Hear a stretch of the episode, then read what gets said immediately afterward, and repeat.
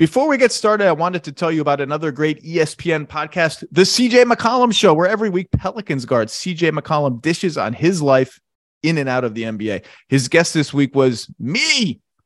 They definitely scraped the bottom of the barrel, but hey, got to do what you got to do. We discussed surprise teams, MVP voting, how to fix the All Star game, load management, among other things. That's the CJ McCollum Show, available wherever you're listening now.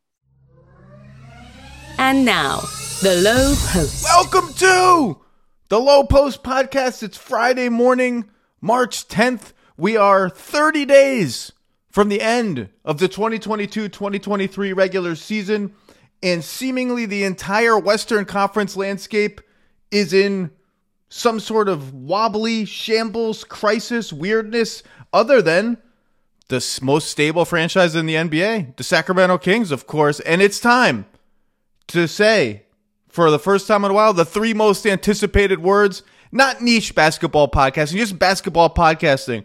What up, Beck? what up, Zach? When did you when did you graduate from niche to just mainstream basketball podcast? This is an amazing uh, development hey, I can make the, I can make the, I can say whatever I want. It's my show. I can say whatever I want. You just tr- you can reclassify your podcast to whatever tier of podcasts out in the world there are. You have that ability. You have that authority. Well, we were going to record this yesterday it's, uh, on Thursday, and then the Durant and Luka MRIs were happening. I said, you know what? I don't want to sit here and record a podcast, and then Kevin Durant's out a month or something like that. And the Kevin Durant news um, broke last night we should start with that as the Phoenix Suns traded anything and everything uh, for him and have not lost a game since acquiring him. Uh, Durant is going to be out, according to Woj, sometime uh, between two and three weeks. The team's update said reevaluated in three weeks. That puts you right around April 1, which leaves three to four games left in the regular season for this team to figure out what it wants to be and how it wants to play. Um, that's obviously a big deal. That's that's like uh, not optimal. Um, you'd like a little more time to see your team to see what what combinations work off the bench. What guy works best as the fifth guy alongside the core four uh, star starters? Yeah, I'll, I'll call him stars. I'll call DeAndre Ayton a star. I'm in a good mood. It's Friday. Stars. Chris Paul star? Yeah, he's a star. Chris Paul gets to keep sure. star status for as long as he plays. Um, and there was also a chance that maybe they could, given the chaos in Memphis and just how great this team could be, that they could maybe climb up into the 2 3 side of the bracket, which I think would make the Denver Nuggets smile because I think the Suns. I have been calling them at the very least co favorites and likely slight favorites in the West over the Nuggets since acquiring Durant. And that's a problematic matchup for Jokic and pretty much everybody, honestly. And now I think the Suns are probably likely to just hang nice in that fourth spot. They have a four game cushion over everybody behind them. And they won't have much time. And you know what, Howard? I don't really care. I just, as long as Durant's healthy, I don't care. He is the most easily fittable superstar player in the history of the NBA. And from game one against the suddenly competent Charlotte Hornets, it was just a breeze of let's try this action, let's try that action, let's try you posting up over here, let's try you and Chris Paul running a pick and roll, and Devin, you come off a pin down on the other side, and oh my God, DeAndre, you're going to slip open. All that's the Durant part of it. If he's healthy, is easy. Um, I will say, and I have said since they made this trade, this is the case with every star trade, and it doesn't mean they should have should not have made it.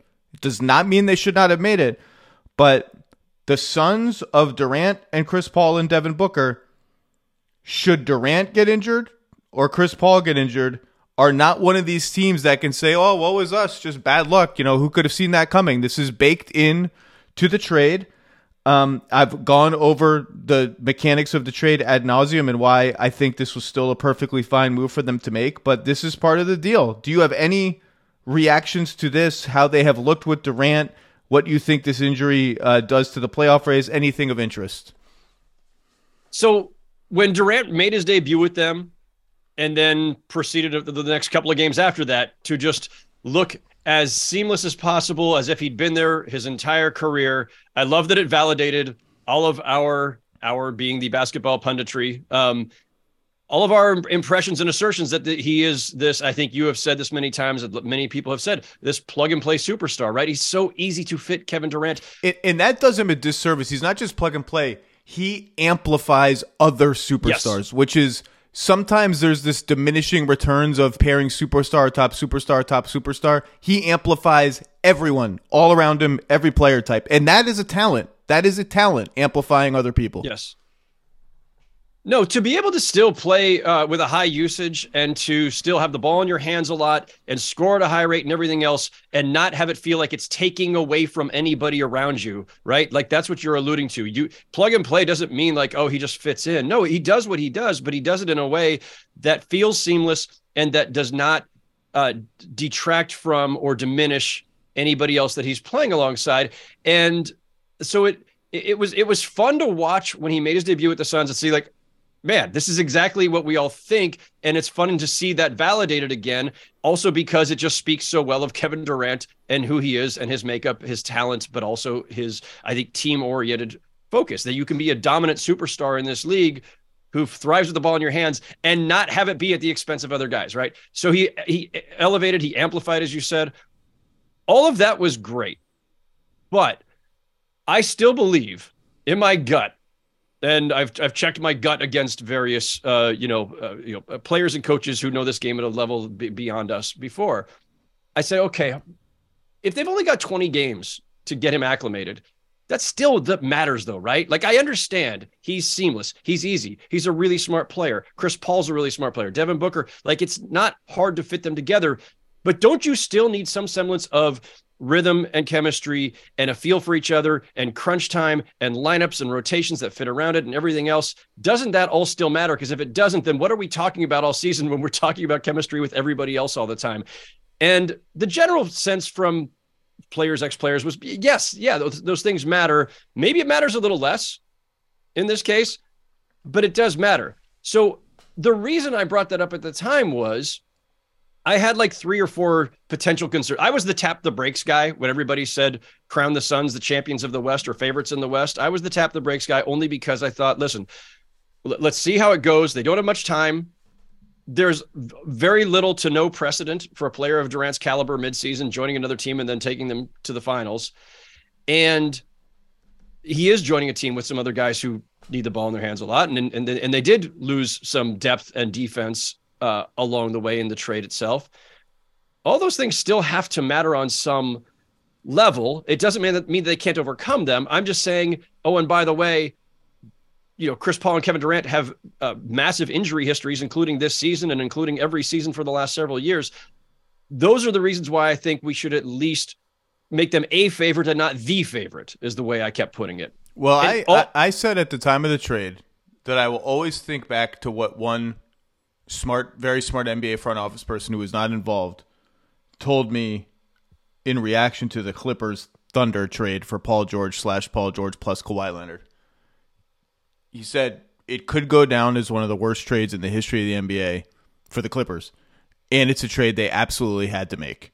And I yeah. just think that's that's people get so enamored with the name that they ignore the potential downsides of it and I and and and it, they're just they're just real now. I think Phoenix would justifiably argue, and this is why I was fine with the trade. Number one, we don't face the same Brooklyn Nets. Oh, everything fell apart 2014, 15, 16 downside because Devin Booker's 26, yeah, and DeAndre Ayton, nitpick them all you want, is a 24 year old really good player. That's a nice fortification. Yes. And number two, I think they concluded this core was not winning this core with John Collins on top of it was not going to win, or whoever, just pick another good player that you add, was not would, would would have a very low chance compared to this current team of having uh, of winning a championship. Whether you say, well, why don't you hold all your assets? Your Mikal Bridges averaging 26 a game for the Nets. We're going to talk about him in a second.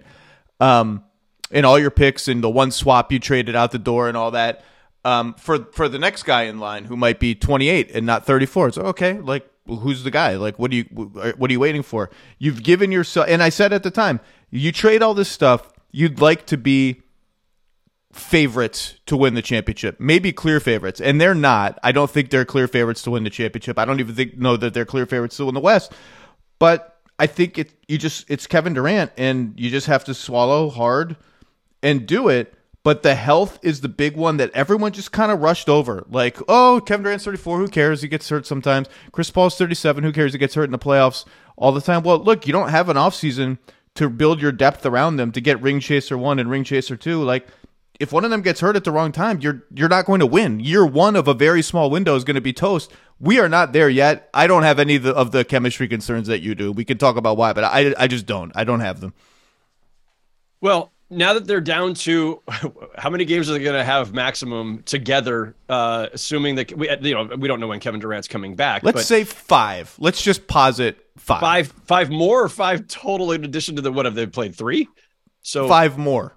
All right. So all right. So does eight games? Let's let's think of this another way because I know that the trade thing, the midseason trade thing, throws a whole other uh, uh, curve into this idea of well, there haven't been that many midseason trades involving a player of Kevin Durant's caliber. Because how many players of Kevin Durant's caliber have there been in the history of the NBA? Forget that. If Kevin Durant had actually been traded to the Phoenix Suns last summer when he first wanted to be, and then proceeded to miss uh, 74 of 82, and had not been there all season and suddenly joins them mid, late season, there's still no precedent for a player of that caliber playing eight games for a, a contender and leading them somewhere having never played with them before. And I think like there's something to the idea that the time together the teams that have been together will tell you all the time. Like we were, it's really the Warriors are a terrible example because last night it looked like they had uh, just like met each other for the first time and had name tags that say, "Hi, my name is Draymond." Hi, my name is Steph, uh, and they're they they're they're so out of sync. But the Warriors in general, we see them do these things, and immediately the, the commentary is, "Look at that! That's the stuff that's born of having played together for all these years. The read they have of each other, the feel they have for each other, all this. If if the continuity matters elsewhere, and, and we talk about it all the time, how does it not come into play at some point in a critical game five in a tied series this spring for the Suns or a game seven or whatever it may be if you don't have that same familiarity and and muscle memory doesn't that have some impact? I mean it's, it's kind of an unknowable thing right? It may matter it, it, it may be the case that durant's going to come back play his five games and they're just going to tear through the west for all we know. And and i will sit there and go okay i'm going to reevaluate what i ever thought about chemistry and the need for guys to have experience together. Uh, but i'm going to still go in with a little bit of skepticism until that well, let's just. Here's why I. One of the reasons I don't think it matters. Just going. Going up the standings from 10th in the West. So apologies to Utah and Oklahoma City, who are 11th and 12th. No and apologies are necessary 12th. there. That's, the that's... Pelicans injuries, no continuity. The Lakers, injuries, trade, no continuity. The Mavericks, Luka Doncic, thank God his MRI came back clean, just made a huge trade, decimated their wing defense, no continuity. The Timberwolves, mega trade in the offseason, Karl-Anthony Towns hurt all season, no continuity. Warriors, one game over 500, can't win on the road, can't win playing six on four on the road. It's the most puzzling thing I've ever seen. They can't beat anyone on the road. I would like to see the Warriors play I I I don't. Who is the team they could beat on the road every time? They can't beat the Pistons on the road. They can't beat the Hornets on the road. It's absolutely insane.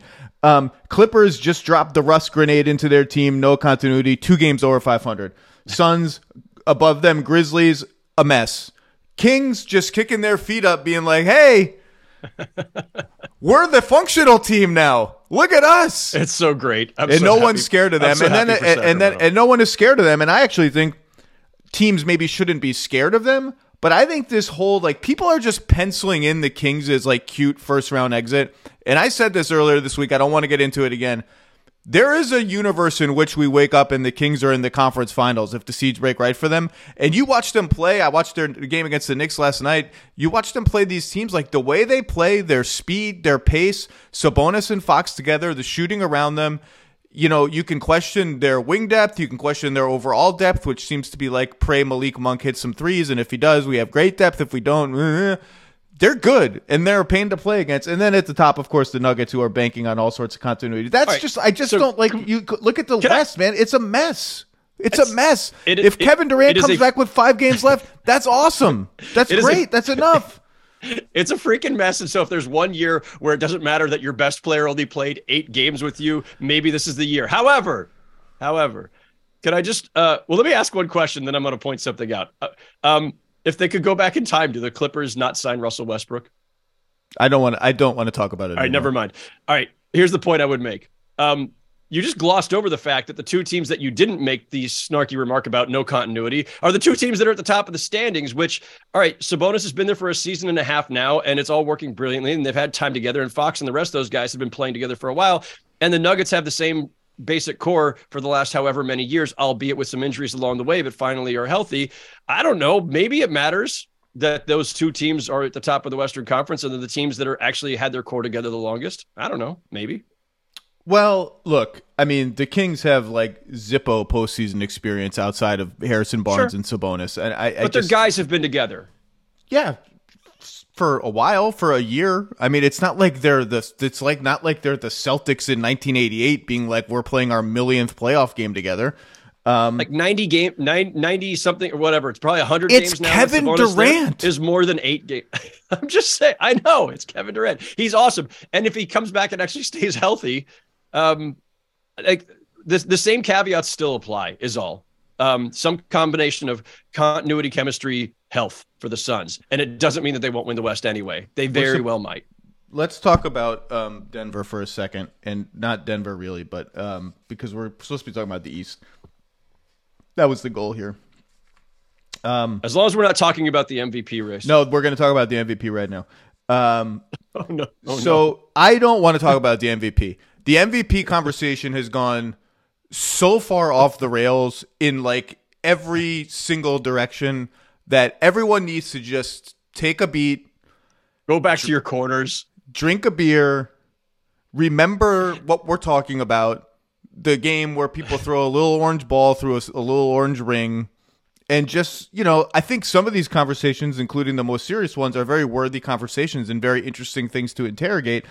I, I think the tenor of it has become toxic. I think the topics are all fine and very worthy of discussion, in, including the race issue that Kendrick Perkins brought up. Um, I think that is very worthy of interrogation, and in fact, the the voters should be the ones that are interrogating it most deeply about themselves personally and their own biases that they may or may not be aware about. But the tone of the conversation Yeah. has just got to chill out. There are three candidates for MVP right now. Jokic, Giannis, and Embiid. Everyone has fallen off behind Agreed. them. Not fallen off. It's not like Doncic and Tatum and et cetera have fallen off off, but those three, they're all incredible. All three are incredible. and all worthy, as they All have been for the last several seasons, in which we have con- continued to rotate them around for the last And however I, and I have years. said, even in past seasons, voting for Jokic, if if it's really close and you just can't find a separator that you like, maybe you don't like the Vorps and Schnorps, that's fine. Maybe you, you don't like that Jokic is only taking 14 and a half shots a game. That's cool. If you if you if it's literally splitting the thinnest of the hairs that are thinner than the ones on the top of my 45-year-old head, if it's that thin, I think it's actually okay to zoom all the way out, depending on what your preferences are as a voter, and consider history, consider postseason, um, both projecting how this player will does in the postseason going forward and has in the past. I, if those are tiebreakers for you, if those things matter to you as a voter, they matter to me. I, maybe less so than other voters who are sitting here thinking uh, every night about Larry Bird and LeBron James never winning three in a row and Michael Jordan never winning three in a row. It's fine if those are tiebreakers. That's cool. You want to talk about all these big cultural issues? That's fine. All I'm asking is this, and I am asking it. I'm asking two things. The first thing I'm asking is do not yell and scream like someone voting for the guy that's not on your team is a moron who knows nothing about basketball and life because they happen to think Giannis is the MVP and not Jokic. And I am here specifically not talking about fans or media. I am specifically talking about people like Daryl Morey, who has frankly been juvenile on Twitter. And Daryl and I go back a long way. He's making these silly arguments about how the and he, I, it all to me goes back to Russ over Harden in 2017, which is a vote neither you or I made And Yeah. Daryl Morey's a steward of the game. He's the general manager of the Sixers. Stop making fun of people who might vote for someone other than Embiid as if they're morons with your silly tweets of children playing little square peg round hole games. Michael Malone, stop ranting about how anyone who doesn't vote for Jokic for MVP is like, well, I guess they just don't want this guy to be MVP. What game are they watching? No, the other guys are awesome. You guys are stewards of the game. Stop doing this. You should be above this. And I understand you got to campaign for your guy. That's fine. You can campaign for your guy without being like, you're a moron if you don't vote for this guy. Daryl Morey's tweet was like, something about voters trying to parse team success in individual numbers. Daryl Morey, you run the freaking nerd conference. You know better than anyone. The Sixers won, I think, three more games than the Nuggets last year. Their point differential was like 0.2 points per game different. You know, there was no demonstrable difference in team success between the fourth seeded Sixers and the sixth seeded Nuggets last year. You know that. So stop trying to make this stupid straw man argument about team success and individual numbers. Stop doing it. You're all better than this. And the other thing I will say, Howard Beck, and then I will let you talk, is I keep seeing, and it's driving me crazy, all of this stuff about, well, how can you give Jokic the MVP when he hasn't done anything in the postseason? When did when did when did Joel Embiid's postseason track record become better than Jokic's? They're essentially equivalent. They've both had one season where they were swept out, of the, not swept, but dispatched easily in the first round with undermanned teams. That's last season for Jokic, the bubble season for Embiid when Simmons was hurt. Simmons is still hurt. That's a different story.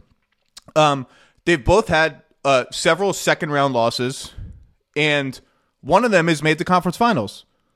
That is not Joel Embiid. That's Nikola Jokic. And Jokic's postseason numbers are just flat out better than Embiid's. They don't include defense. I understand that. All I'm saying is this if you're going to make these arguments, make them reasonably. Go back and just go to basketball reference. If you're going to say like Jokic has done nothing in the playoffs, therefore I'm voting for Embiid, just just take 30 seconds and look at who's done more in the playoffs. That's all. I Yeah. have no idea who I'm voting for. There are 15 games left in the season. I have I will say there have been more games in the last 2 weeks. Chicago, Toronto just this week where Jokic's passivity has been like, dude, can you take some shots? Like, can you take some shots? I think that whole like he's not taking enough shots is, is overblown considering how many shots he creates for others and that Denver has the second best offense in the league.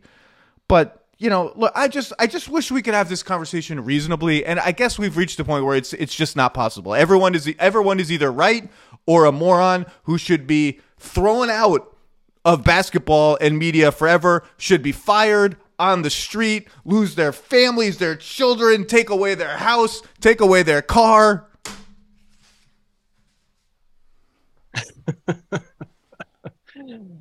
Uh, Zach like literally backed away from the mic just now as he uh, wound down his rant it's for those who are not basketball, man. watching It's on supposed YouTube. to be fun. We're supposed to be able to supposed to have these fun. conversations Yeah. and just like have a good time It's- with it.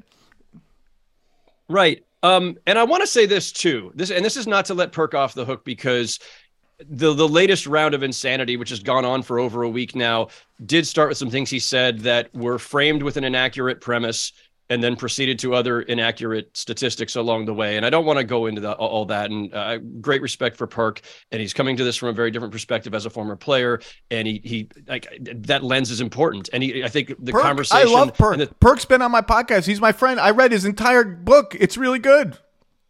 I have it on my shelf. I will get to it soon. I hope. Um, I, I'm, but I want to let. I want to remove him from the discussion on, on one level, which is that this thing is off the rails, but it went off the rails long ago. And it's not just this last week. And it's not just that, okay, now we're also talking about race, which, as you point out, listen, racial bias, im- implicit racial bias is a thing. It exists in the world. Studies have been done about implicit racial bias in policing, in housing, in, in bank loans, in real estate, and all kinds of things. It It's real.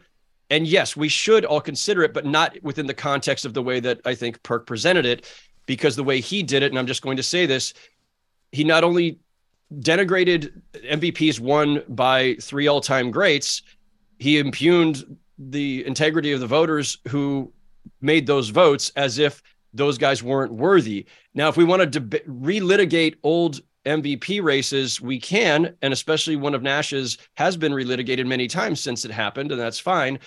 But to say that these guys weren't worthy or that the to imply, and I, he only implied it, and I know Perk has said I didn't say this.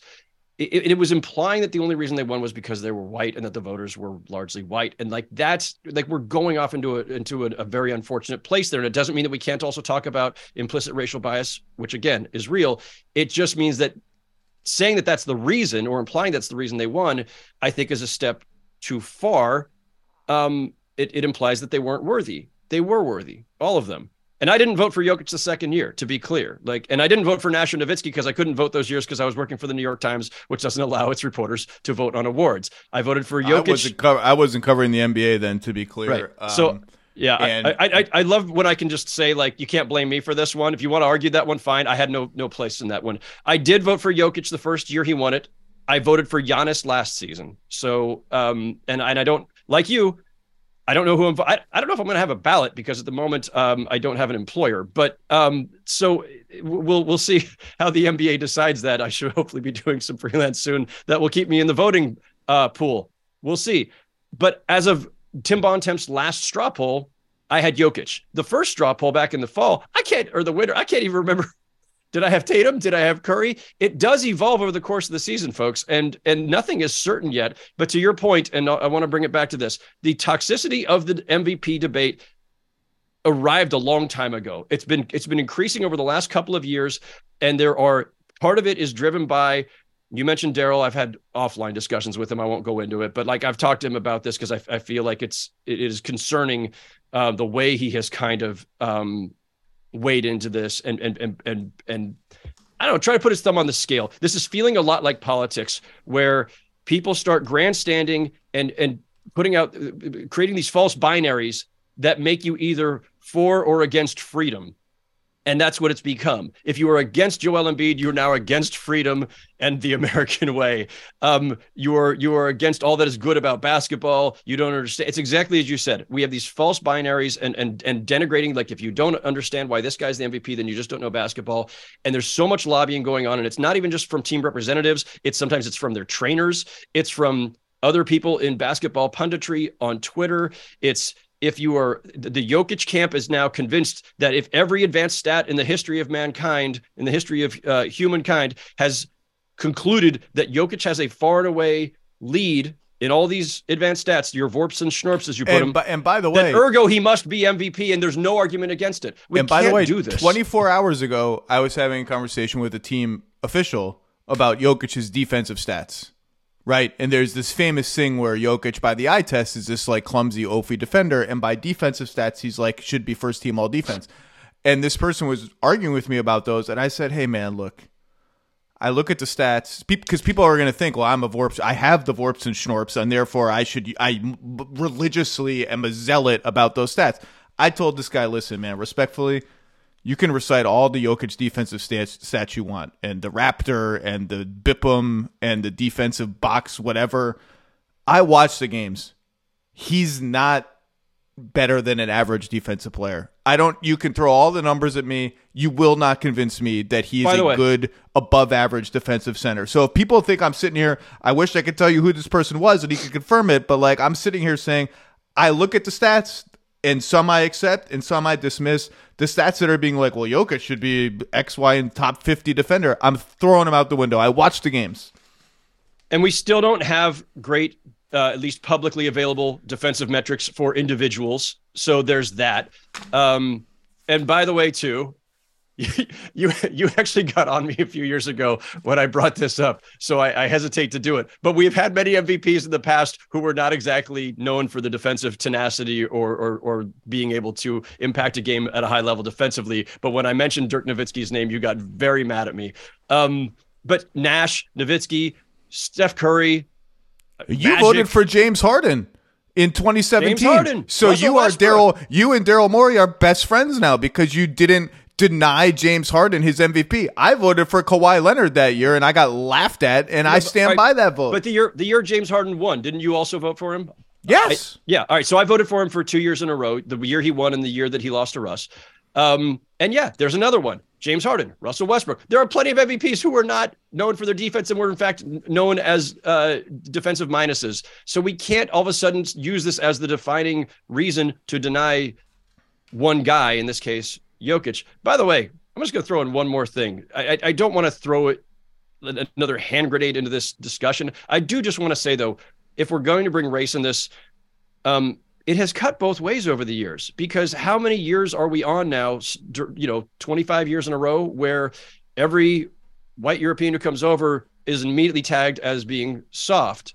And like Jokic certainly suffers from the soft label still, even after winning a couple Actually, MVPs. I don't think he does. I, don't, I don't you don't think, think, so? No, I think I don't think he's regarded. I think as there's soft. a I don't I don't know that it's said out loud, but I think there's still kind of an impression. I think I do think that you know the burden that some guys have carried I like the European imports it has continued to this day on some level. And, and again, when we talk about implicit racial bias, these it's implicit, right? These are unconscious things. And I think there's still kind of an unconscious knock on Jokic. He doesn't seem the part, especially as a center, because he's not a big you know, interior dominating, dunk on you and humiliate you kind of player, right? He's not Shaq and he's not Ewing, he's not Hakeem, um, he's not Wilt Chamberlain. He he's he plays the position differently, and you know, black, white, or otherwise. I, I do think stylistically as a center, that has caused people some some you know uh,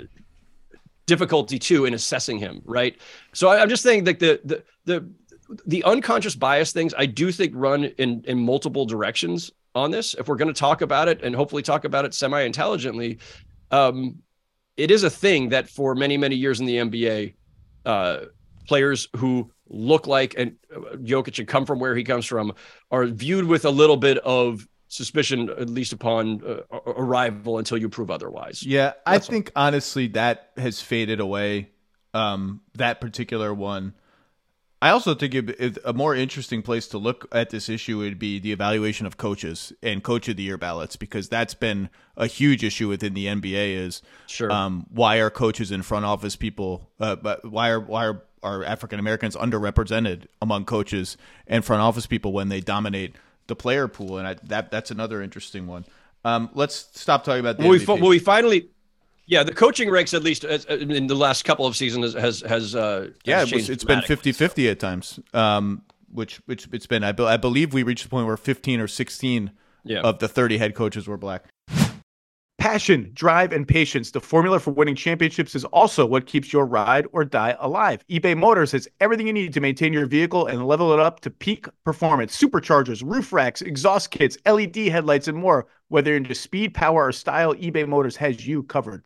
With over 122 million parts for your number one ride or die, you'll always find exactly what you're looking for. And with eBay Guaranteed Fit, your part is guaranteed to fit your ride every time or your money back. Because with eBay Motors, you're burning rubber, not cash.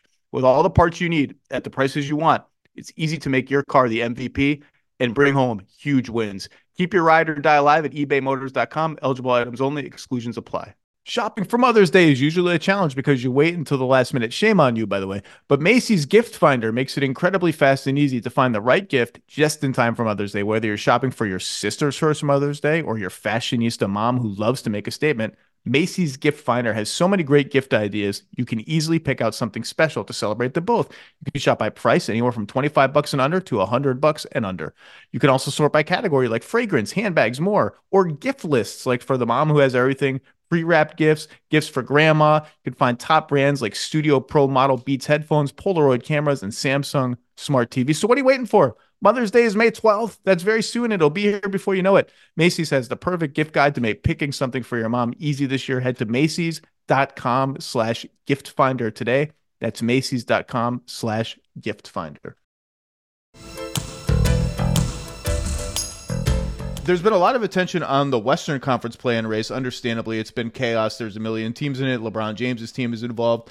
I want to I want to flip it and talk about the East play-in race, and I want to go rapid fire from team number six, the Brooklyn Nets, the remnants of the Brooklyn Nets, to team number twelve, the Indiana Pacers, who after an, a thrilling overtime win over the Houston Rockets last night, which I watched uh, are now only a game behind the Bulls in 12th.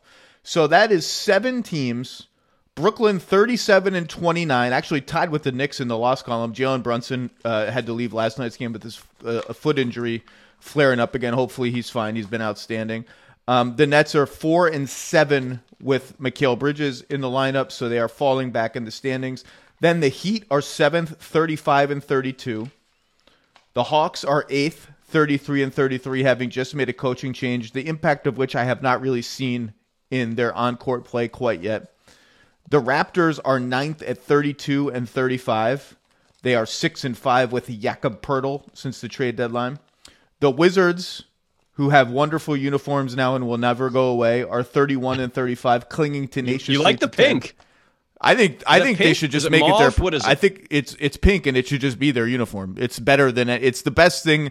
It's the best thing that has happened to the Washington Wizards franchise since the Charlotte Creamsicle Bobcats took Michael Kidd Gilchrist with the number two pick in the draft and left Bradley Beal for them to take at three.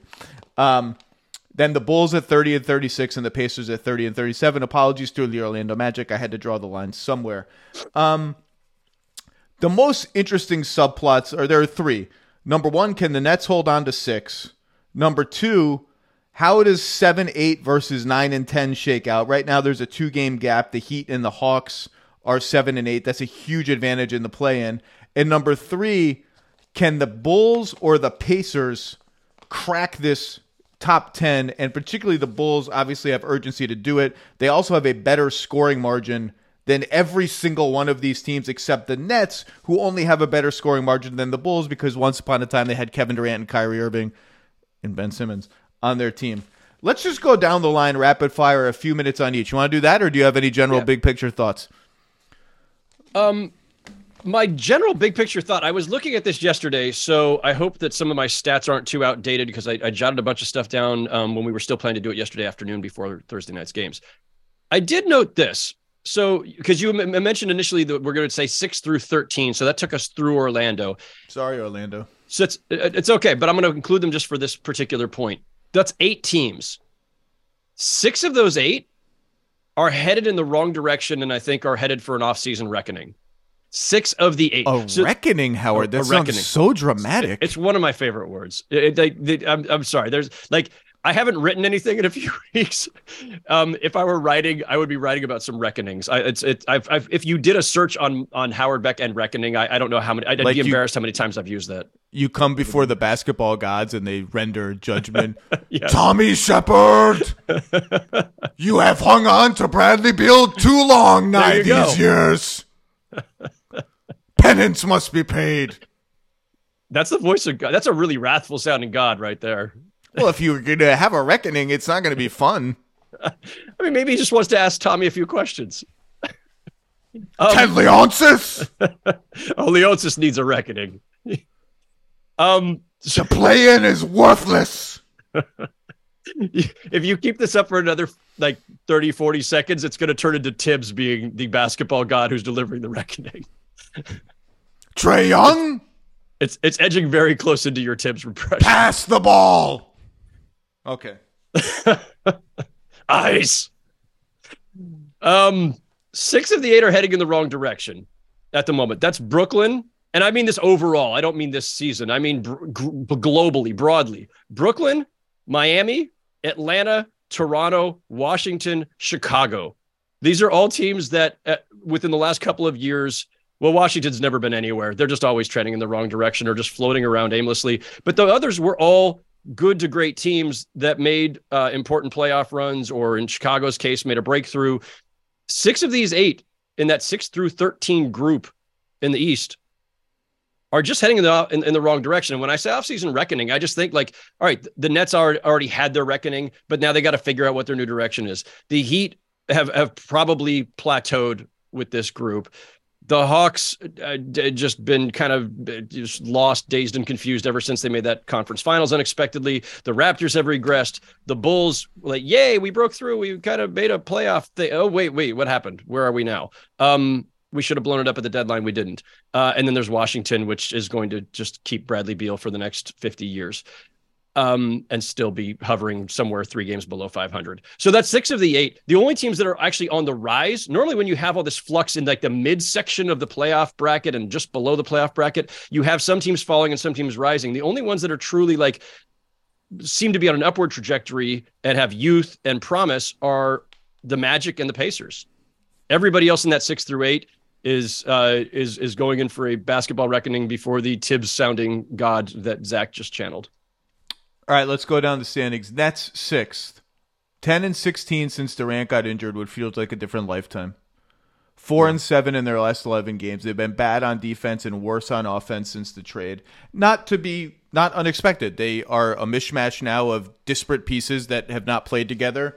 Um, they don't really have a traditional experienced number one option. Mikal Bridges has been outstanding, continuing a trend that started over the holidays season in Phoenix when both Devin Booker and Chris Paul were hurt, and he like I don't even know what the term is. He he multiplied his pick and roll frequency by nine, nine times, nine times, and and looked okay doing it. There's been a lot of Spencer Dinwiddie dribbling. Um, the rotation has been all sorts of flux. Uh, Cam Thomas sometimes is that last night they played the whole bench against the Bucks because their starters were bad. Cam Thomas, Joe Harris, Seth Curry, their minutes go up and down and sometimes go to zero. Ben Simmons is just out with inflammation. He had his knee drained. I don't even know what to make of that anymore. They so they haven't had a backup center. They've been playing Finney Smith at center. Finney Smith hasn't made shots for them since the trade. They're just trying to cling to this edge that Durant built them, and they have three games in the loss column of Miami. They also hold the tiebreaker right now. They've won the head-to-head tiebreaker over Miami, except Howard. Someone has to win the Southeast Division and will get a tiebreaker advantage over a non-division oh winner. Oh Why the NBA still does this is just beyond my understanding. What it's fine if you want to have divisions, just like all you t- all you teams are geographically close to each other, so you'll play more than you'll play some other teams. Why should it matter at all in determining playoff seeds? I have no idea. It's stupid, and they should stop doing it. I don't really have anything else to say about the Nets except they did what they did with the trades. They failed spectacularly with the super team. They recouped a ton of picks and a ton of good players. And this team that exists now is just a placeholder for what happens next. I don't know. You have anything to say about the Nets? Placeholder for what happens next. Um, but there are two things that intrigue me. Um, one is that the uh, aforementioned Kevin Durant injury means that the Suns might lose a little bit more and give the, the, the Nets a slightly better draft pick. There's that. Um, but there's also the Nets pick. Like we've written off the idea of the Nets having a pick because of oh well they gave everything to Houston. No, it's a swap this year, and the Rockets are so god awful that unless I mean listen, the, the, ping pong balls could could backfire, but the Nets should actually want to be in the lottery. Like I, like a late season tank here wouldn't be the worst idea in the world because if the Nets are in the lottery, the Rockets have the far worse record and the Nets will still end up with a lottery pick. And even if by some weird, you know, ping pong ball bounce, the Nets leaped up ahead of the Rockets and it's a swap, well, then they're still swapping to another lottery pick. So the Nets actually have incentive to lose right now. Um, the other thing is just on the court. Like one of the things that was interesting about the trades they made was they just brought in all these like really versatile wings and two, you know, guys who all p- could play d- defense uh, at a high level across multiple positions. I thought they'd be better defensively. Like you knew they'd struggle offensively without Kyrie Irving and Kevin Durant. Duh. Even with Mikal Bridges, all of a sudden turning into uh, whoever he's turning into. Um, By the way, fifty-three percent shooting, forty-eight percent on threes. Like it's not. He's not like chucking yeah. up inefficient scoring numbers. No, he's he's been amazing. The it's three been awesome. assists is the thing you'd like to see a little bit more of. Sure, um, but that's that's a that's what happens when a guy who's never had this kind of role gets this kind of role. Yeah, I I I thought with the the cushion they had that they still had a, a, really good chance to stay in the top six, and they still might because the, the teams behind them are also flawed. Um, but they they have been on a on a on a alarming trajectory, um, and I and and worse than I thought they might be, given they had like at least a lot of good, interesting players who you know at a minimum would defend, and I thought would be more, a little bit more like the the Kenny Atkinson version of the Nets, where they just you know played their asses off and and beat teams uh, by out hustling them and and scoring when when they could. Um, but yeah, not not much else on them. Well, they're kind of small and honestly, yeah. one of the big impacts that Durant had in Phoenix immediately was they felt bigger and longer. And as I'm saying those words, I realize how they sound. You could feel Durant's size on the back line for Phoenix, the Phoenix team that had been playing Bridges at the four, Cam Johnson at the four. Like that, that's a big thing. And Claxton really, Claxton's had a bunch of single digit games all in a row, except for one or two maybe. Um, in the last 15, 12 games, whatever it is, he's the one whose offense has really suffered without those guys to draw two to the ball and get him open slipping to the rim. Okay, next in the standings, Miami. 35 and 32. 26th in offense. And we have to rebrand this season. 26th is last. 26th is last among teams who are trying because that means the four teams below you are Charlotte, San Antonio, Houston, and uh, Yeah. and who am I for? Oh, Detroit, Detroit. Um, they are 12th and uh, 7th in defense. They have the 23rd best worst point differential in the NBA, which is kind of crazy. And they are where they are because they have a, a really good record in just an enormous amount of close games. They've played more close games than anyone in the league, and it's it's it's not even close. And you want to look at this team and say, well, they were one shot from the finals last year with essentially the same roster, like minus a PJ Tucker plus a who plus a you know healthy Victor Oladipo plus healthy in theory maybe Kyle Lowry will come back and you know some bit parts here and there. And they are plus 6 per 100 possessions when Butler and Bam play together. A strong number. It's not great, strong. Uh, they're experienced, they're tenacious, they know how to win in the playoffs. They, they they could be they could be dangerous. On the other hand, they just haven't been very good. Um, the top of the East is much better this year than it was last year when they were the number one seed and had home court throughout the playoffs. And to me, this year, it just feels like some years you just feel like it's not going to happen. That's what this year feels like for Miami. Like it's just like Kyle Lowry has been out for so long and he wasn't very good when he was in. Now he's coming back. Like Victor Oladipo's missed a lot of time. He has actually looked pretty good lately. Do I trust that? Cody Zeller is like heavily involved now. Kevin Love is starting. Like it it Kevin Love's a big name and has done incredible things in the NBA. He's going to make the Hall of Fame. It's, it's not a great sign when like he just instantly becomes your starting power forward and you're like, "Can you can you give us like 28 minutes tonight?" Nah, maybe, or, but we're probably going to close games with Caleb Martin, who's doing like a preposterous amount on both ends of the floor, guarding every point guard, Trae Young, Did- Darius Garland, Did on and on. Spoelstra call him Shawn Marion this week?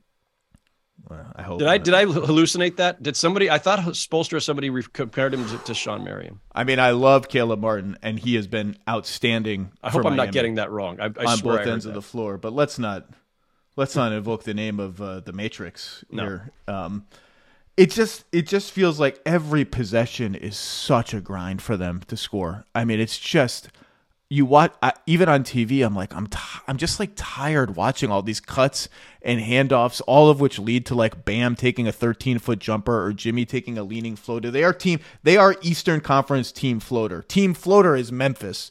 Miami is Eastern Conference team floater.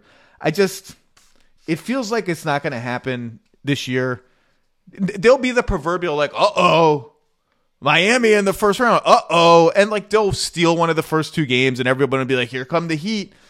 Just feels like a tall order to beat those really good teams four times in seven games for these guys.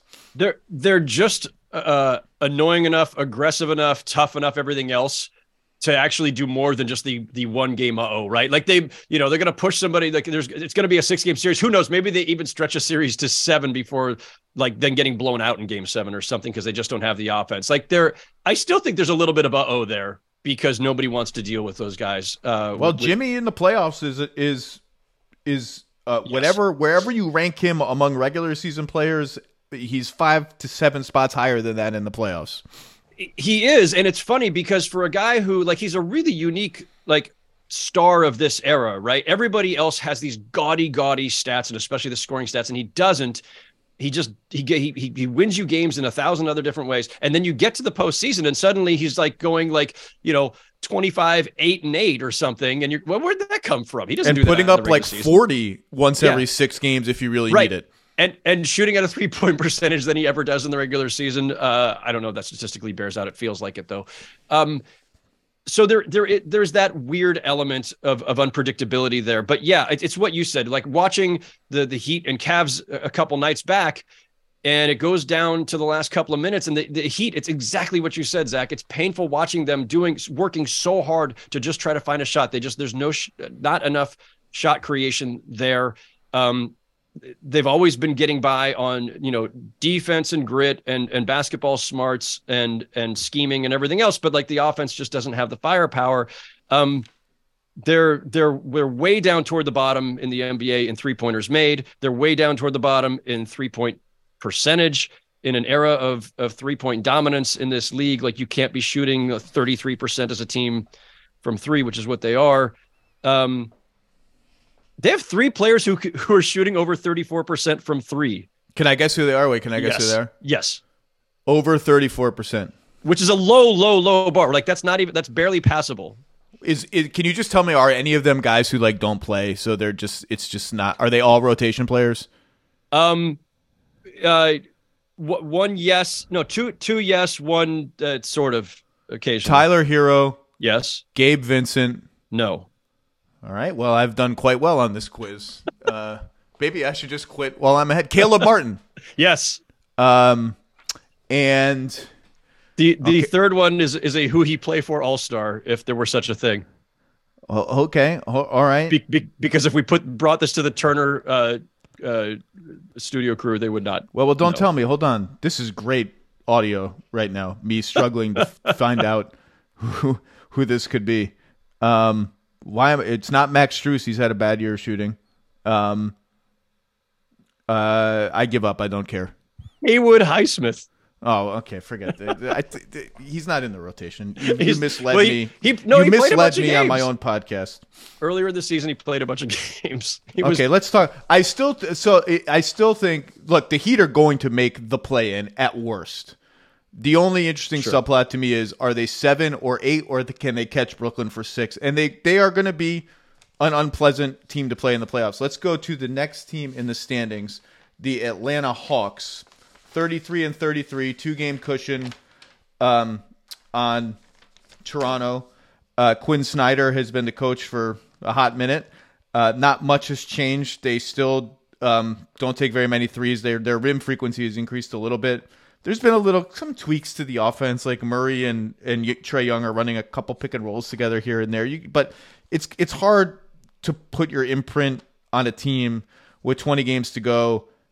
Um, the same holdover coaching staff below you, um, which will not probably be the case next year once he has a once Quin Snyder has a chance to make over the staff. Um, the Hawks, you mean the reckoning? the reckoning.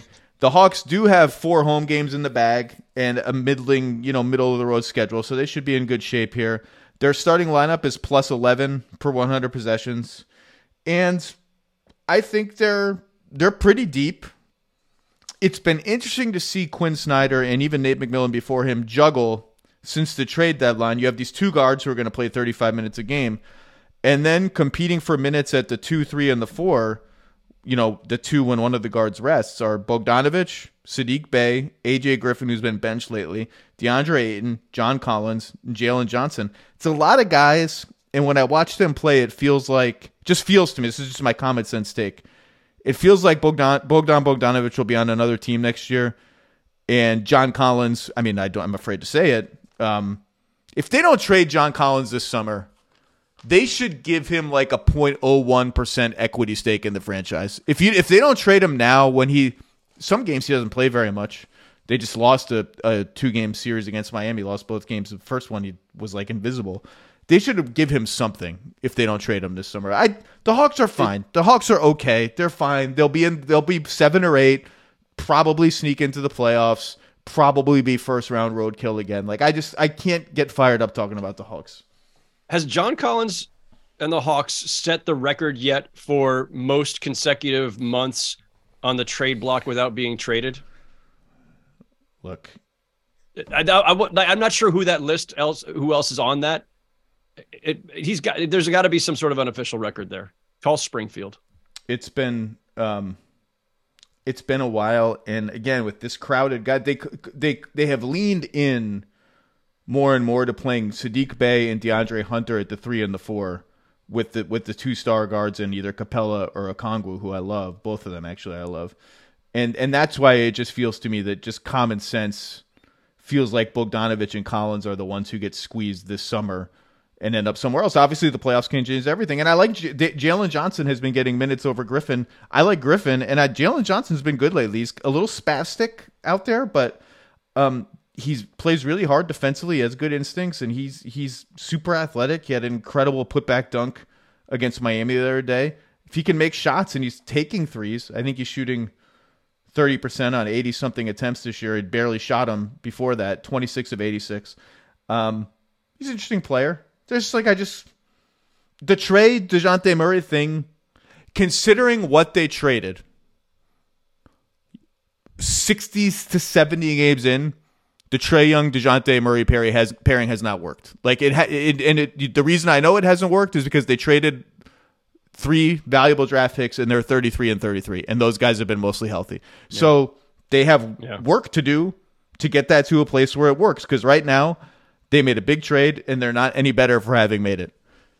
The a couple quick uh, data points here. The Hawks have not won 3 games in a row since mid-January when they won 5 straight. Um that's a little alarming. It's funny. There's a symmetry here, Zach. You and I started this season doing the most confusing teams uh, podcast going into the season, and I feel like as I was compiling, just just going down this list yesterday and, and, and jotting stuff down, there's a lot of confusing teams now here at the end where I, I still don't know. Like I still ex- I still look at the Hawks and think they should be better than this. They just should. Like I understand, like there's some awkwardness there with the backcourt, and there's some, you know, an experiment that maybe hasn't worked and maybe won't work, um, and maybe they have to reassess and, and decide to trade uh, one of those two guys. Um, but I still think they should be better than this, and so I I, I did the I, I didn't get to the on off. Oh no, way, I do have the on off also. Their current starting five: Trae, Dejounte, Hunter, Collins, Capela. Uh, that starting lineup is twenty and fourteen. Yeah, they're uh, plus 11 per under possession. And really plus 11 per 100. Yes. So 20 and 14 um, is like a 48 win pace. So when I say I feel like they should be better than this, they are actually better than this if if that lineup had played more together. So there's there's like you know is that a silver lining? Is that an upside? Is that proof that that this could actually still work? Maybe. Um, I don't know, but but for now they just feel they're very frustratingly un- underwhelming. Um, they do have there's 16 games left, 10 at home, and they haven't been all that much better at home than on on the road, if I recall. But um, but that's in their favor. So if we're if we're looking at the you know where's the the the um where's the potential movement in all this you know they could overtake the heat potentially if they get on a little roll here down the stretch under quin snyder uh, maybe something clicks into place um i don't know if they get to sixth but um tall order. I, I, what's that it's a tall, tall order. order tall yeah order. no the, the nets have to really the nets have to really lean into the tank thing um, but the Hawks can can can leapfrog the Heat for sure, and then it's just a matter of how far the Nets fall or or or elect to fall. I am 100% against the Nets leaning into the tank. By the way, I think they should try really hard to make the playoffs and salvage something of this season. Give these guys some postseason experience together, but that's neither here nor there. Let's go to the next. So that's like if we're tiering teams, there's a slight fall off now between Atlanta and then these next four teams: Toronto, Washington, Chicago, and Indiana, who will not go away and is 28 and 26 with Tyrese Halliburton in the lineup, 2 and 11 without him. With Tyrese Halliburton and Miles Turner, they're just a good team. Like they're a good, maybe overstating it. They're a solid team that's as good as any of these other teams, none of whom are over 500, none of whom are within two games of 500. So that's no great shakes. The NFL schedule drops this week, and you can be there to catch all the action live and in person with Vivid Seats. Experience every touchdown, every tackle, every eye-popping play of your favorite team. And to kick it off, Vivid Seats, the official ticketing partner of ESPN, is offering you $20 off your first $200 ticket purchase with code LOWE. That's code LOWE, L O W E, my last name, the name of this podcast. Download the app or visit vividseats.com today. Vivid Seats, experience it live. For the ones who get it done, Grainger offers high quality supplies and solutions for every industry, as well as access to product specialists who have the knowledge and experience to answer your toughest questions. Plus, their commitment to being your safety partner can help you keep your facility safe and your people safer. Call or click Grainger.com or just stop by. Start with any one of these that you want. Who's the most interesting team to you? Who has the most to gain or most to lose here? Um, in this race. This is teams nine to twelve in the East. Right. So Raptors, Wizards, Bulls, Pacers. Like the most intriguing is the Pacers, just because, as I mentioned earlier, like they're young and on the upswing. And you mentioned the record with Tyrese Halliburton. If he doesn't go down a few weeks back, Um, they're they're probably not in this predicament. They're more solidly in that play-in group. Um, I I suspect the Pacers will end up in like if we were if we were just predicting this right now because uh, we all love making predictions. I think the Pacers make the play-in, and and and probably just that's Yeah. that's that's not unspicy. They their odds are Uh, very very bad. Like the projection system gives them like a twenty five percent chance of making the play in, but that's because a, a lot of those factored in like they would be really bad before the season. So the priors, as the stats people like to say, were bad, and their scoring margin is miles worse than all these teams. Part of that was built up when Halliburton was injured and they were getting the doors blown off them. Yeah, I just I don't I I don't know what to make of the Bulls. Um I I don't trust the Wizards at all. Um and the the, pace like the Pacers feel like the team that wants to be there, right? I'm not I don't know if some of these other teams want to be there. There was an interesting observation that somebody made or just a, a comment somebody made to me when I at the trade deadline when the Raptors traded for Poeltl and everybody had been talking about like the parts that they were going to sell off, right? They're going to be sellers, not buyers, everything else. And I said to somebody uh, with another team, "What do you make of them going the other direction?" And you mentioned earlier the stat; they're six and five with Jakob Poeltl.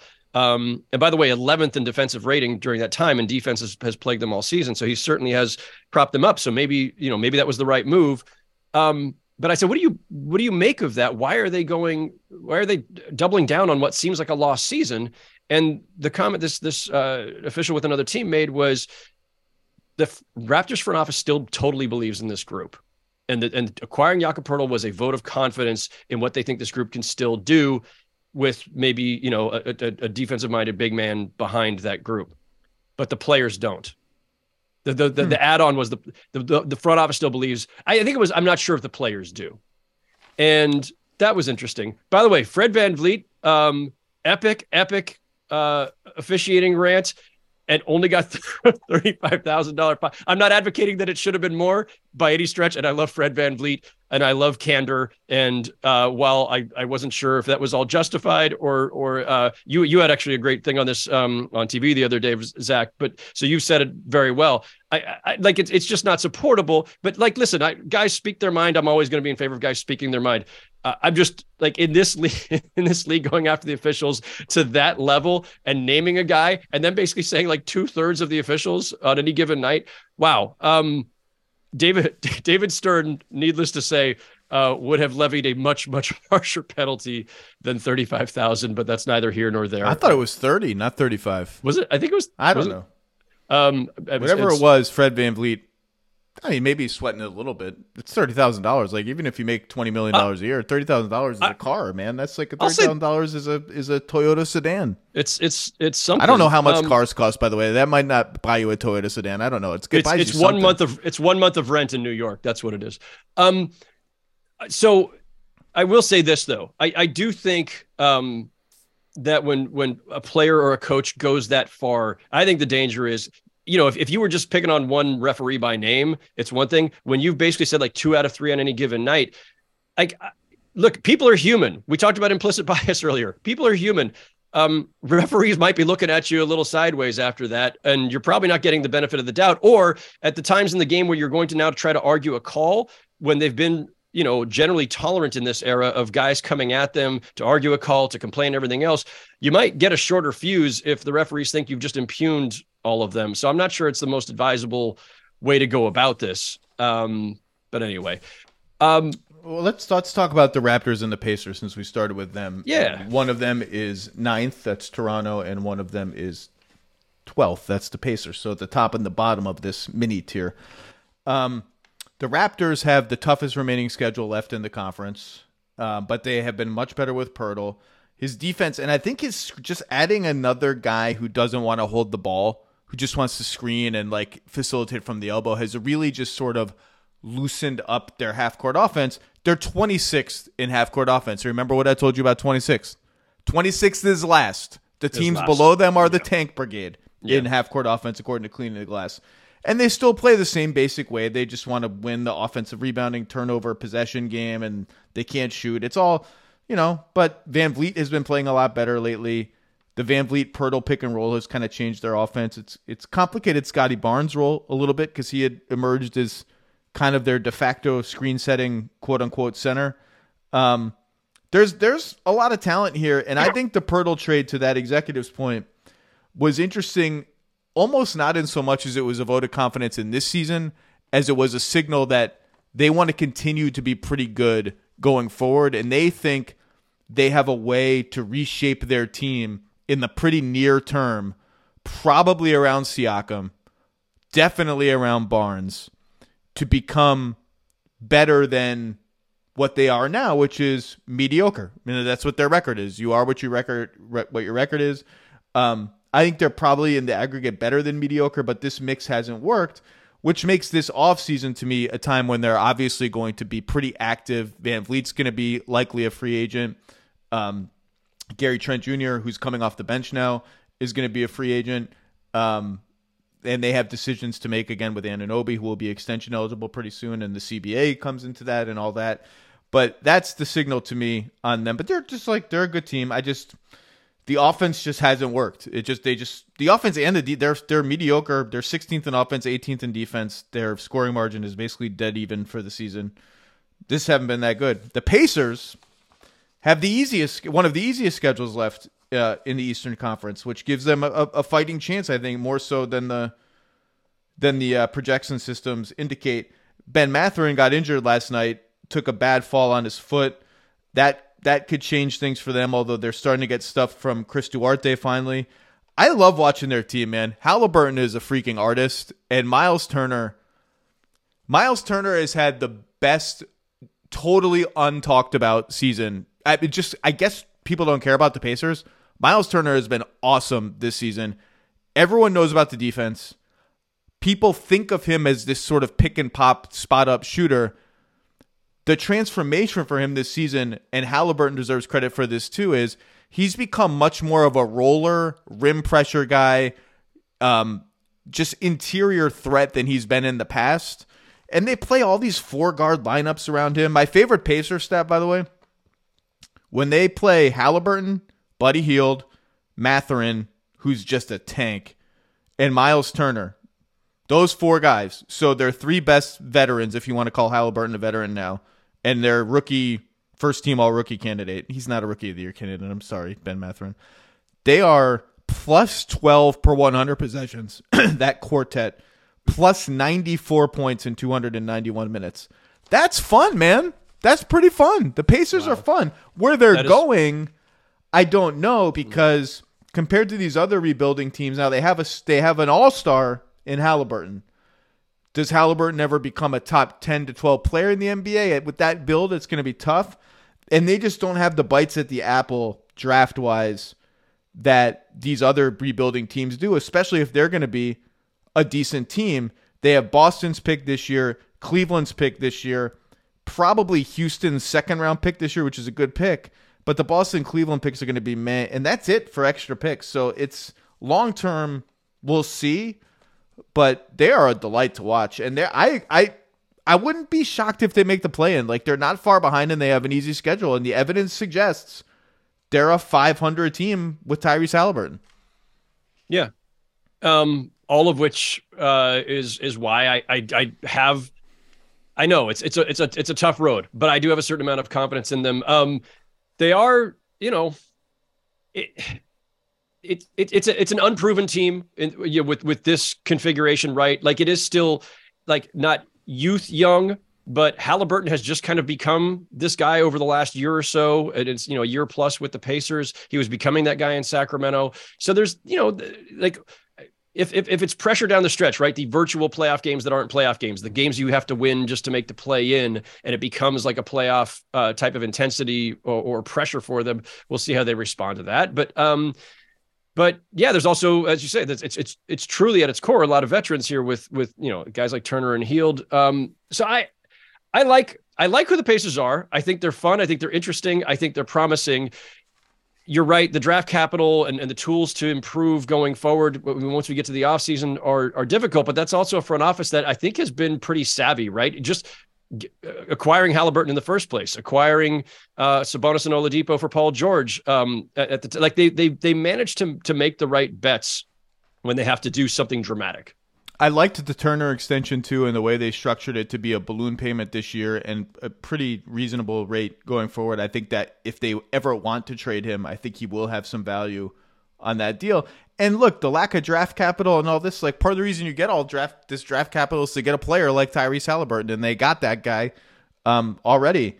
Uh, they have, you know, like there's Andrew Nembhard has kind of fallen off a little bit. Aaron Nesmith's all right. Like they have a lot of all right guys. The backup center position's a little bit of a mishmash of Isaiah Jackson and Jalen Smith, but they're well coached. They're fun to watch, and they have a star point guard and a rookie in Mathurin who has can clearly score and I think has looked a little better. Like his tunnel vision has not been as bad in the last month. He's throwing more passes. He's not just barreling kind of blindly to the rim. Um, I don't know if I'll pick them to make the play in, but they got a shot. Let's talk. Let's wrap with uh, Washington and Chicago. Um, the Bulls, I think, have the most at stake among all of these teams. They are 30 and 36. It feels like they've been playing better lately because Zach LaVine has been on a heater and they just beat the Nuggets in Denver, and the Nuggets have only lost five times all season at home. Like that's that's like three wins beating the Nuggets in Denver. It's like three wins, but it really is only one win. And then you look and it's like they're four and nine in their last thirteen games. Four and nine. They're twenty fourth in offense and sixth in defense. And I've said this before. If you had told me at the beginning of the season, the Bulls built around DeMar DeRozan, Zach LaVine, and Nikola Vucevic would be sixth in defense, 66 games into the season, I would have said, wow, top four seed? Yeah. Like, four, are they in the yeah. four or five series? For their offense to be 24th is a disaster. It, it's been unwatchable for most of the season. They don't shoot threes, they don't get to the line, they don't offensive rebound. They just sort of hand the ball. Okay, hand off, dribble. Okay, who wants to take a pull up too now? Demar, you want to do it? Okay, we'll just kind of move around no one really does anything. No one gets into the teeth of the deal. Okay, we'll post Vooch. Vooch, you get a couple jump hooks. Cute, nice. Never get to the foul line. Take a jump hook. But they've put this new starting five with Beverley and Caruso in place of Pat Williams and Ayo Dosunmu, who was overmatched, frankly, as the nominal point guard. Has has some like ferocity and juice to it. Doesn't have any like extra shooting or all that much playmaking. It does have more playmaking, but it's just got some like speed and nasty and physicality and unpleasantness to it and it's killing it man. That lineup is plus 58 in 130 minutes. I don't know man. Given what they traded their pick is top four protected out the door to orlando. They better make the freaking play like they better make it. And they have a pretty hard schedule going forward even split of home and road games their tiebreaker situation is pretty good with most of these teams. I feel like they're going to be hell bent on making it, and they're going to crash the party at the expense of the Wizards. I don't know why I think that. The Wizards have a bunch of home games in hand and have been pretty good when healthy.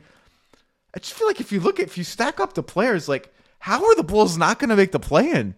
I know Lonzo. I guess we're talking about the Lonzo news that Woj reported yesterday that he might need a third surgery, and he is the thing that ties a lot of this together. But man, you know, make the play in.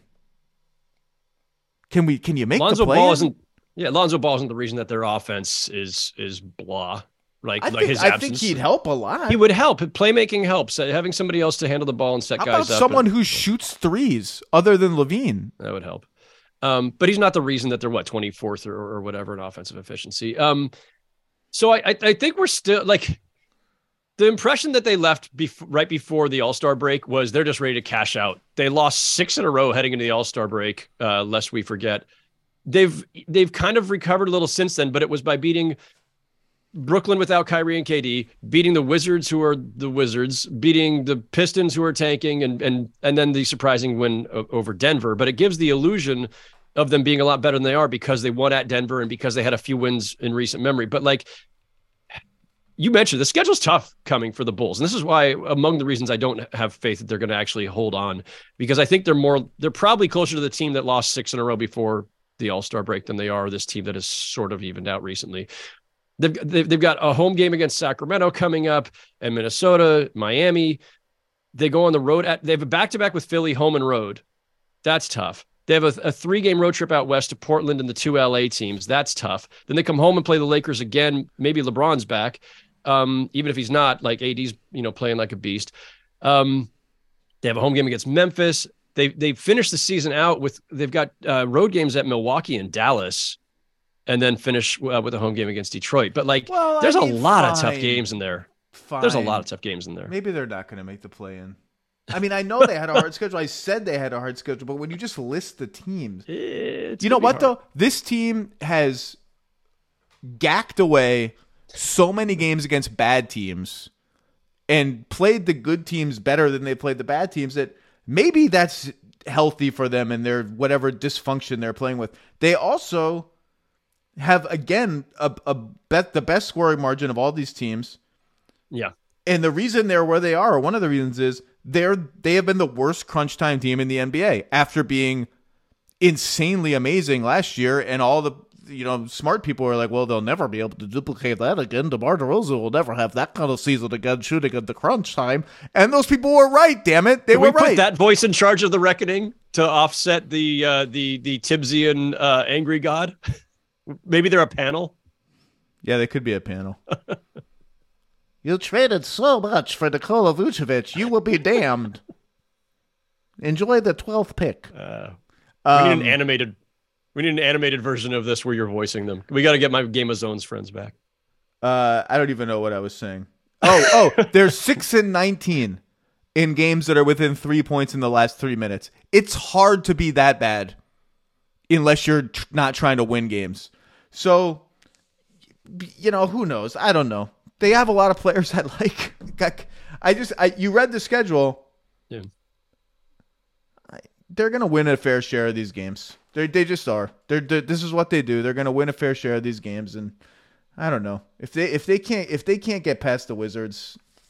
Who are We- the Wizards are good. The Wizards are fine. They're plus five per one hundred possessions when they have Beal, Porzingis, and Kuzma. And when they have Beal and Porzingis, Kuzma doesn't feel needed to shoot five thousand times a game because God knows there's been a lot of Kyle Kuzma going on this season. He's been pretty good. Delon Wright's been amazing. What's their record in the pink uniforms? That's what I want to know. Well, they're number one in my heart, whatever it is. I don't care what their record is. The uniforms are beautiful. Beautiful. When I, I'm going to DC shortly, and I will be buying not a uniform because I'm a 45 year old man and I cannot wear a basketball jersey in good conscience, No. but a t a t-shirt version of the cherry blossom uniform. I just have to pick up either a blank one or a, what what player would I like to? If they have a Delon Wright 55 cherry blossom t-shirt, I love Delon Wright. I just sometimes you just have a soft spot for guys. I love Delon Wright. I have Um, nothing else interesting to say about these two teams. I really don't. No. It's just the Bulls are depressing. The Lonzo stuff just sucks, and you know both of them are are Uh, long term. It's like, what are we really doing here? Um, one team has played a lot of cards to get here. That's Chicago, and has lost a lot of talent out the door. And I saw, I can't remember who tweeted it last night, but like Lauri Markkanen was torching the Magic, who didn't have Wendell Carter Jr., who's been the bulwark of their defense, and was like, man, the Bulls had both of those dudes. Then before that, they had Jimmy Butler, and and they don't have Franz Wagner. And it's just not great. It's not No, great, it's but it's it's it's not it's not great. It's not great. I mean, listen, uh, odds aside, records aside, schedules, aside, everything else aside, I think we agree that that we'd all just rather see if we're gonna pick a tenth. Like if the Heat, Hawks, and Raptors are all making at the minimum the play in, and there's only one spot up for grabs between the teams we just discussed. I, I think the basketball universe would rather see the Pacers. Like Bulls and Wizards fans notwithstanding, the Pacers are the team that would be the most fun to throw into the mix there because they are the young team on the rise. It's always fun to see a young team make its first playoff or, and or now play in debut and and and and and you know try to make their mark and they'll be feisty and they'll they'll really want it. It'll mean something to them as opposed to a Wizards team that feels like even with some pieces that are more recent is just feels played out and a Bulls team that uh, you know already has like just uh, whatever whatever luster there was if there was any just feels gone. I just the Pacers are the are the most that's that's that's the that's the team that the basketball uh, gods should should grant us if Tibbs if if angry Tibbs God isn't too angry. I can't believe I- I'm saying that. First of all, I don't like watching the Raptors. I find the Raptors hard to watch this year. I think That's it's fair. just it's it's like playing in sludge. It's just and I and I was saying Yeah, if there was only one spot up for grabs, but you're right. I know what you're saying. I just feel like the Raptors should not be grandfathered in because they're the Raptors. I, I can't believe I'm saying this. I think just purely entertainment purposes, like who would I rather watch of those teams you mentioned? I'm taking Washington. I just I kind of like watching the Wizards. Porzingis is good, and they, really they do the thing where they where they they start the two centers together, Porzingis and Gafford, and that's worked. Then they separate them in a lot of games. They never play together again after their first stints together, and then they play Porzingis at the five a lot, and it's like, oh my god, they have a lot of shooting, so much shooting that teams are putting their centers on Deni Avdija, who's a reluctant and not good shooter, and putting wings on Porzingis, which is kind of an interesting strategic gambit we see versions of around the league. But it's fun to watch the Wizards problem solve around all that. Um, I, I kind of like I, Corey Kispert's big bandana headband is nice. I like that. He runs around. He's got great hair. He looks like Roger Federer out there, like Roger Federer playing Wimbledon in 2001 or something. He looks It's a good great. call. I, I just and Beal is a really stylish player. He's just he's really crafty Yes. and fun to watch. He he's the he might be the best in the NBA at the Steve Nash dribble under the hoop thing. But what he does and Chris Paul does this too is he'll stop and take a like a twelve foot jumper along the baseline and make it like seemingly. I I think they're kind of fun to watch. This is the most positive. Wizards coverage they've ever gotten on a national NBA podcast in like 15 years. Right now, happening right now. Uh, niche or non-niche basketball podcasts, either way. Kuzma, Kuzma's just out there being like, "I'm a free agent. I'm shooting. Like I'm shooting. When I get the ball, I'm shooting, and I'm shooting again. Then I'm gonna shoot more, and in crunch time, I'm gonna keep shooting, and I don't really care. I'm gonna. Keep, it's fun to watch. There's there's something to that. There, there's something to that. I'm I'm I'm, I'm with you. Uh, I'll, I'll I still lean Pacers for intrigue and upside and youth and what getting to watch Tyrese Halliburton do things. But um, you're, yeah, you're you're you're not wrong. Um, hey, Charlotte's only 11 games out in the loss column. Howard, they're nine and 10 in their last 19 games. Maybe if they go on a run, the Hornets, the suddenly competent Hornets, they're only 11 games out. Listen, in a couple of years, when when uh, Adam Silver has introduced the play-in to the play-in tournament, where the 13 through 15 teams play for the right to play the 11th and 12th uh, winner, who then gets to play the 10th winner. we'll get they there. should they should remember when you were a kid and like the the base minimum you would get for participating in any sport like for me it was swimming was like all right you came like seventh out of eight or something you would get the brown participation ribbon like that was like that was the worst ribbon to get was the brown ribbon and it just said like participant on it or something that's what and it's brown should, for a reason. They they should. That's what the winner of the Southeast Division should get this year: a big brown banner that the NBA makes them hang in their arena that just says "Number one participant, Southeast Division, 2022-2023." Congratulations on your stupid tiebreaker. I was uh, the very first soc- youth soccer team I ever played on when I was like in fourth grade or something. Uh, we lost every game that season, however many games a fourth grade soccer team plays. We lost every game, and at, at our uh, at our postseason pizza party to celebrate that it was all over, I guess. Um, they handed out trophies to all of us, and it was like you know those little marble-looking stands with the little brass-looking or Yeah, whatever guy trophy kicking a ball. with it but it wasn't the guy kicking the ball it was just the ball on a little pedestal but the the the inscription on all of them it had your name and the name of the team which was like i don't know the panthers or something i can't remember exactly and beneath that it said in quotes i tried Oh, really? That's that what it was our said. participation trophy i tried It said I tried. we, we, we it, it was it was kind of like the the the sardonic humor of of the coaches who who ordered up these trophies. It was kind of like the yeah we lost. There's all, no way these are league sanctioned trophies if they're oh, being Oh, no. sorry, if they're Hey, if man. they're undermining the accomplishments of the young It- it- children involved. it was it, it was it was the 70s man like uh, no nobody cared about hurting anybody's feelings we were okay with making fun of the fact that we sucked It was the seventies, man. Phil Jackson was cruising around New York. you don't know, man. You don't know. You kids, you just don't know how it was. We were raised on HR Pufnstuf. Go look that up. The Chicago Bulls. Just two quick things on the Bulls. I like Coby White. I think Coby White's had a nice season for them, and I can't quit Pat Williams. I just can't quit him. They use him as a screener sometimes with Vooch spacing the floor. I like Pat Williams. He's only 21 years old, by the way. Um, none of these teams are all that interesting. They, the Haw- the Hawks. I've been watching the Hawks a lot because I want to see the Quin Snyder factor, and I feel like I just haven't seen it yet. Other than Trae Young seems to be trying a little bit on defense, which is nice.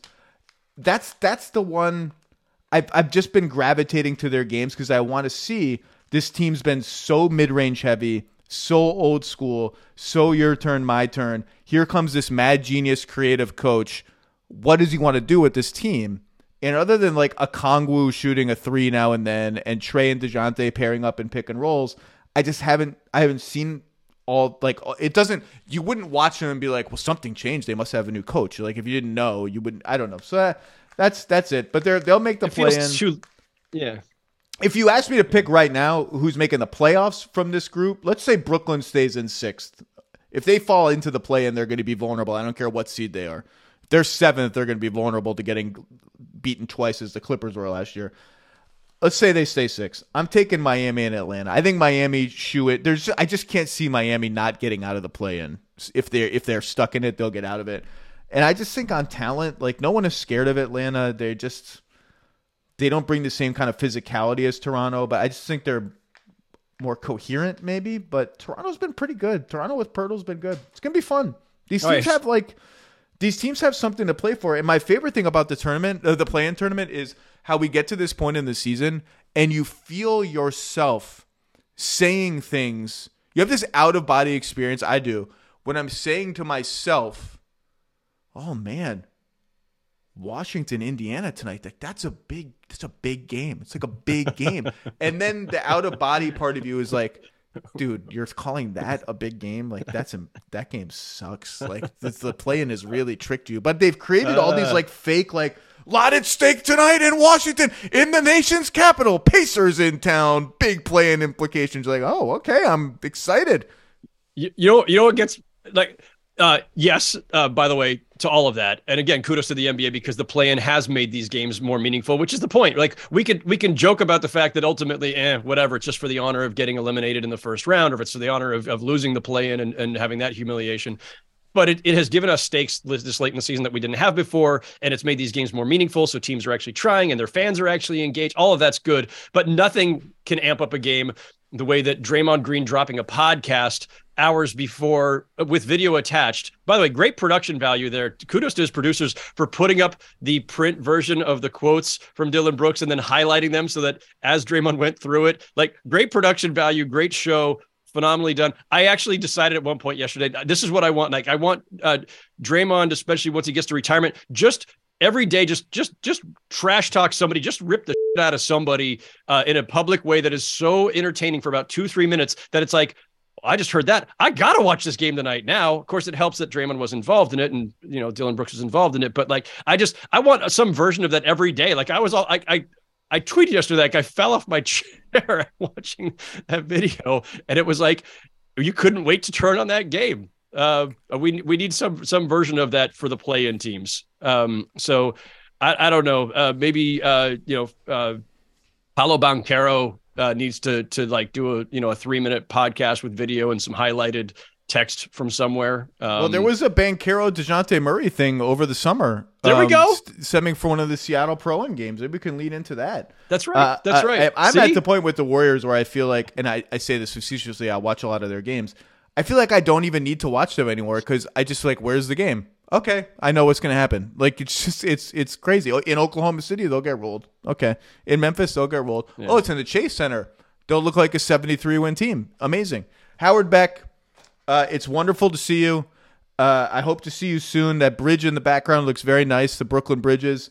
Um, yeah, you can find his old work at Sports Illustrated, and his new work will be at Place TBD, which will be incredibly lucky to have him. Um, shame on SI. Howard Beck, great to see you. Great to see you too, my friend. Best of your family. Thank you.